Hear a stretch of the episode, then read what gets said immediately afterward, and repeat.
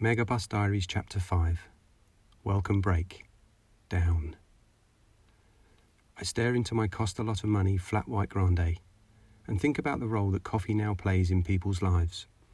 Not just in their lives, but in the whole fabric of modern culture itself, of ancient culture, of all culture. Sufis used it to aid concentration during prayers and the chanting of mantras. When it was first roasted in the 1400s, coffee was reserved for priests and other holy men. As the plant spread westwards via the trade routes, it came to Italy and later Western Europe. From here, it travelled across the Atlantic to South America, where it became a valuable source of income. At one point, half the world's coffee was produced in Saint Domingue alone. Wikipedia is great. Now, this formerly sacred bean is the base of so much tradition. Perhaps in the distant future, coffee scholars will recount how the imbibing of coffee became the ritual of travellers on ancient coach journeys who found themselves stranded at heavily branded waypoints when their vehicle had developed a brake fault and been forced to pull over and wait for mechanical assistance. Two hours was the expected wait time until help would arrive. Then said help would need to identify the fault and hopefully fix it on site. If they needed parts, then the wait would be significantly longer. Want some company?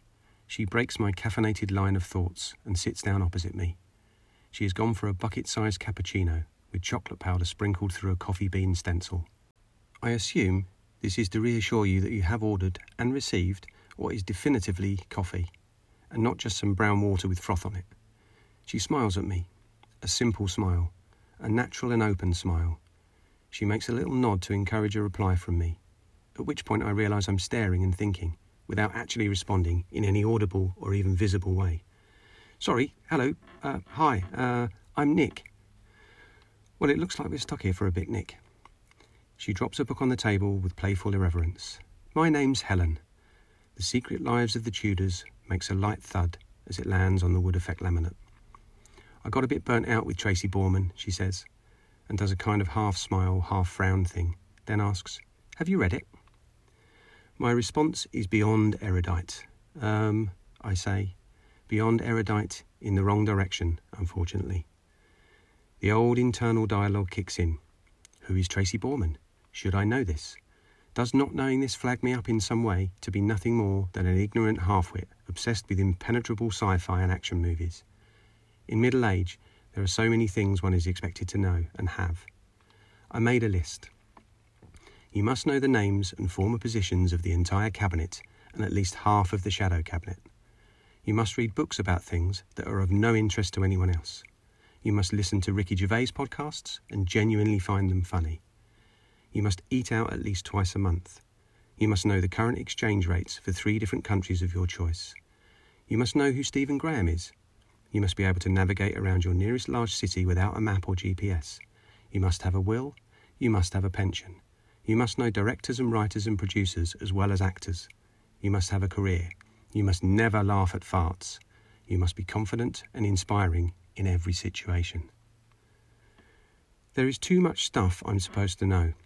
If I was 27 and dripping in wearable tech, I could probably have the entire synopsis of the secret lives of the Tudors beamed into my brain to give the impression of being knowledgeable and therefore erudite and sexy. But this is me, so all I can come up with is Is it good? She ignores my internal dialogue and confirms with careful emphasis It's fantastic. I just love the Tudors. What an amazing period, don't you think? The intrigue and philandering and politics and opulence. Oh, it's fantastic stuff. And her writing is so, she pauses to find the word, accessible, not too academic. Intrigue and philandering. Sounds like current politics to me. She tilts her head and expresses a mixture of confusion and curiosity. I mean, well, I don't know an awful lot about history. The admission is a relief to both of us. I read science fiction myself Stross, Gibson, Clarke, Asimov, that kind of thing. Long pause. There it is, the disconnect. The nerd alert alarm bells are ringing in her head already. I can practically hear the thought process, the disdain, all of which will trigger my resentment of those who read books for the more mature mind. Then I am a middle aged child in a world of young grown ups, all being incredibly sensible, all with mortgages, pension plans, and making healthy life choices. She takes a sip of her bowl of froth. I like Claire North. The statement hangs in the air. I am waiting for the completion of the statement, but it never comes. She simply smiles at me with a ridiculous but somehow cute and sexy cappuccino foam moustache. She does her simple smile again, and I can't help but laugh. What? Why is that funny? My schoolboy snigger continues, and she laughs with me. What is it? What have I said? It's the. I point to my own top lip and draw the tip of my index finger left to right, back and forth. The frothy tash. Oh God. She wipes it away with the palm of her hand and then cleans her hand with a paper napkin. For the first time, I notice her fingers, which are delicate and without polish. There are two rings on her right hand and a thumb ring on her left. She also wears a thin silver bracelet on the left wrist. Where were we? You like Claire North? Thank you, Service Station Coffee franchise, for the gift of laughter. We have shared something that is wholly ours. A moment of intimacy and happiness has opened the door to something. Something what? The thought is lost. Correct. Is that a bad thing? Claire North is brilliant. She started writing at such an early age as well. The first 12 lives of Harry August is a piece of genius. You know they're making a film of it, she says excitedly. Her comment is almost conspiratorial. She leans forward and shares the beans. Wes Ball is directing. I know this. I know who Wes Ball is. I'm a proper grown up. The Maze Runner guy. I ponder this for a moment. The styling, the pacing, the narrative aesthetics.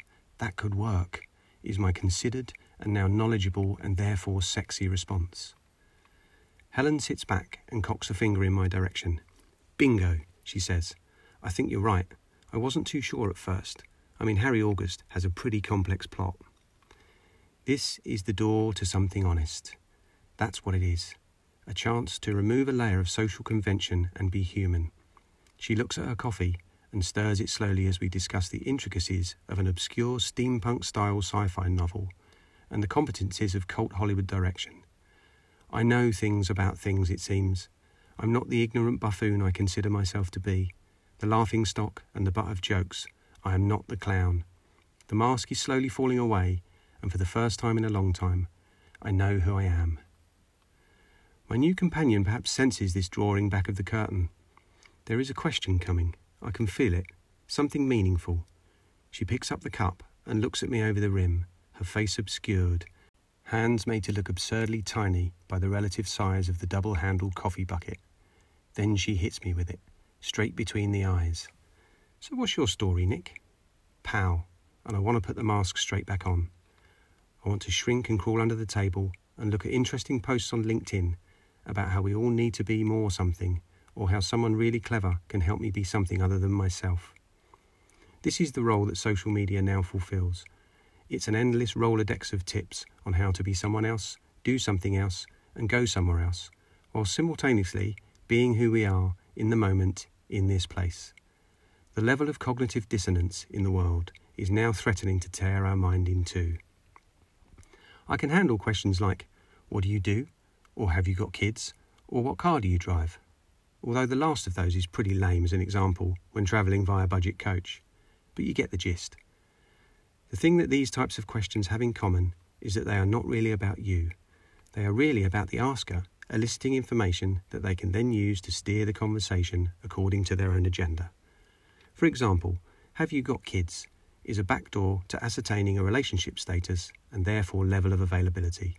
It's uncomfortable, I know, to think that we are this manipulative in our conversation. But there it is. Relationships are power based status games, and we all do it. What is interesting about her, that is Helen's question, is that it gives me power, which is a powerful move, not in terms of having power over others, but in terms of owning one's own power. Her question is completely open. She is not guiding me in any direction. She is giving me free rein to tell my story my way. Firstly, I am bestowed with a sense of autonomy and purpose because this fellow human being opposite me at a service station on the M6 is demonstrating trust and a genuine interest in the lived experience of another. Secondly, I want to kiss her. My story? She must see the sudden panic in my eyes because she offers a qualifier to settle me. Yeah, you know, where are you at in life? How did you get here? I'm sorry if you think I'm nosy. I thought you looked like an interesting person. I am an interesting person, God damn it. Thank you. Thank you, Tudor loving Helen, for seeing that. Well, first of all, thanks, and hello. I like to think I'm quite interesting. She looks at me, parodying sternness. But you do owe me a compliment now, you realise that? I hold up my hands, playing along. I wouldn't have it any other way. I ponder a moment and look at the assortment of travellers in this most unnatural of locations. In fact, how would you feel if I wove an equalising compliment into the reply to your original question? She winks and clicks her tongue while flicking the point in my direction. I like your thinking, Nick. I nod as I sense a shared appreciation of each other's repartee. My story. Oh, yes, she says encouragingly. Well, this is where I'm at, so I'll begin here. I gesture to the surroundings of the services, with its open plan coffee purveyance installation, vending machines, fast food counters, and slot machine area. We both take a moment to take in the complex banality of the whole thing. I'm on my way to West Drayton to see an old school pal. He's been working with MSF. MSF? Médecins Sans Frontières. Wow, very cool. It's incredibly cool, I agree. He's been doing logistics work for them. He's not a doctor or anything. But pretty bloody crucial, she joins in. Exactly. Essentially, he's an organiser. And they all do the same basic training as well. There's a whole load of stuff about what to do with a grenade and how to deal with being held up at gunpoint at checkpoints. Crazy stuff. Anyway, I haven't seen him in years. So when he got back, I said I'd come down and we could celebrate. Celebrate him coming back, you mean? That and my divorce. Aha, the juicy stuff. She tears open the plastic wrapper of her complimentary biscuit and bites off a corner. Is she really going to turn that thing into a meal? A gerbil would be malnourished on one of those. She looks at the rest of the biscuit, snaps it in two, and sticks the whole thing in her mouth like a tiny sandwich. So go on, she says, with a little difficulty caused by the chewing of the biscuit. I shrug in compliance and start to tell the story. We've been together for about 12 years, two kids, good life, you know, the whole shebang, and I tail off.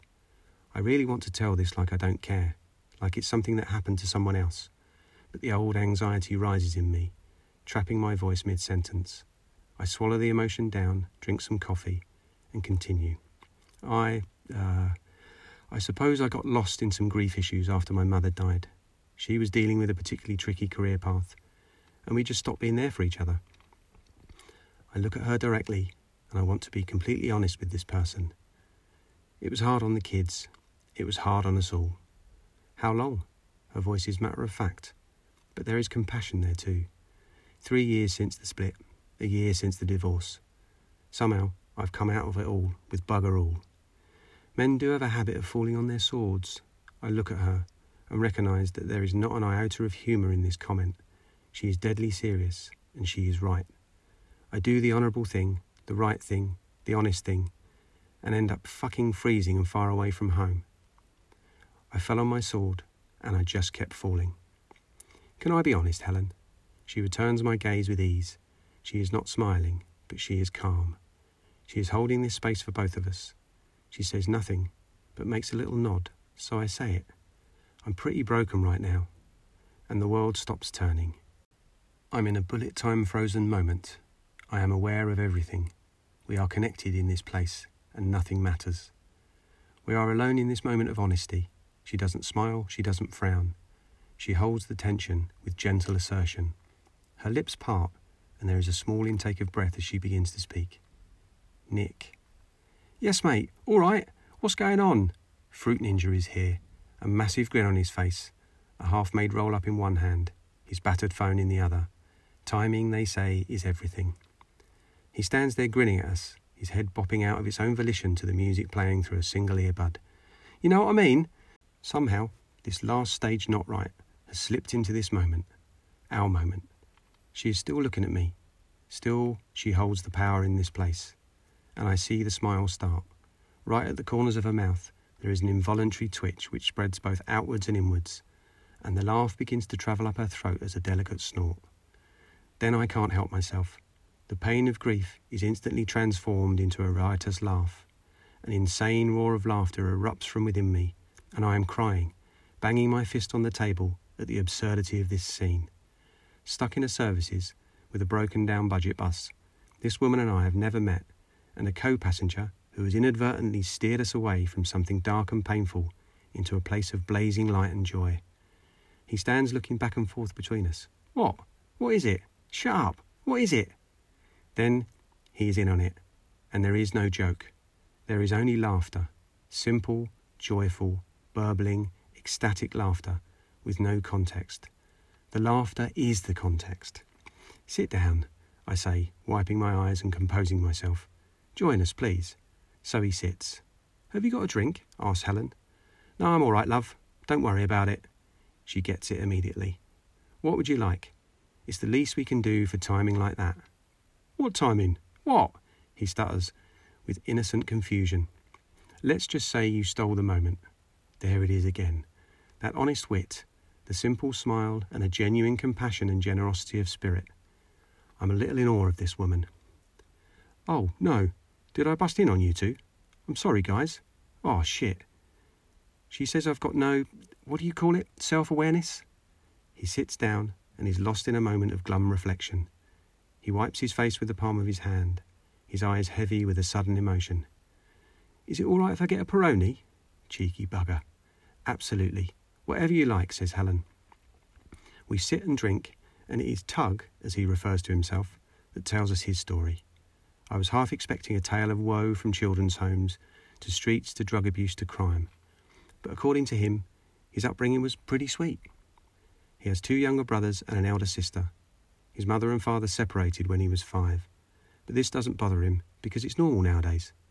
He talked about his current relationship and how he thinks he has messed it all up. He was diagnosed with adult ADHD and seems to have a pretty good insight into this. He acknowledged his problems affected how he related to people. He doesn't do drugs, not hard ones anyway. So, where are you going, Tug? Helen asks. No idea, love. I just lost it. I know I've hurt her, uh, but I'm shit at this stuff. I just bought a ticket and jumped on a bus. Feel like a bit of a dickhead now. And my phone's dead. There's charging points on the bus, I offer, with an attempt at being supportive. Have you got a lead I can borrow? What phone do you use? The digital world permeates every aspect of our lives now. We have become so distant from the real world, the real world, even the nature of nature is up for question, as influencers, gurus, and thought leaders spout great gouts of liquid bullshit to secure their next contract, or sponsorship deal, or research grant. I want to grab these smug fuckers by the neck and wring the life out of them for their mind tricks the no thought police wreaking havoc on the planet's population with some twisted rendering of postmodernism. Blah, blah, blah. I bore myself at times.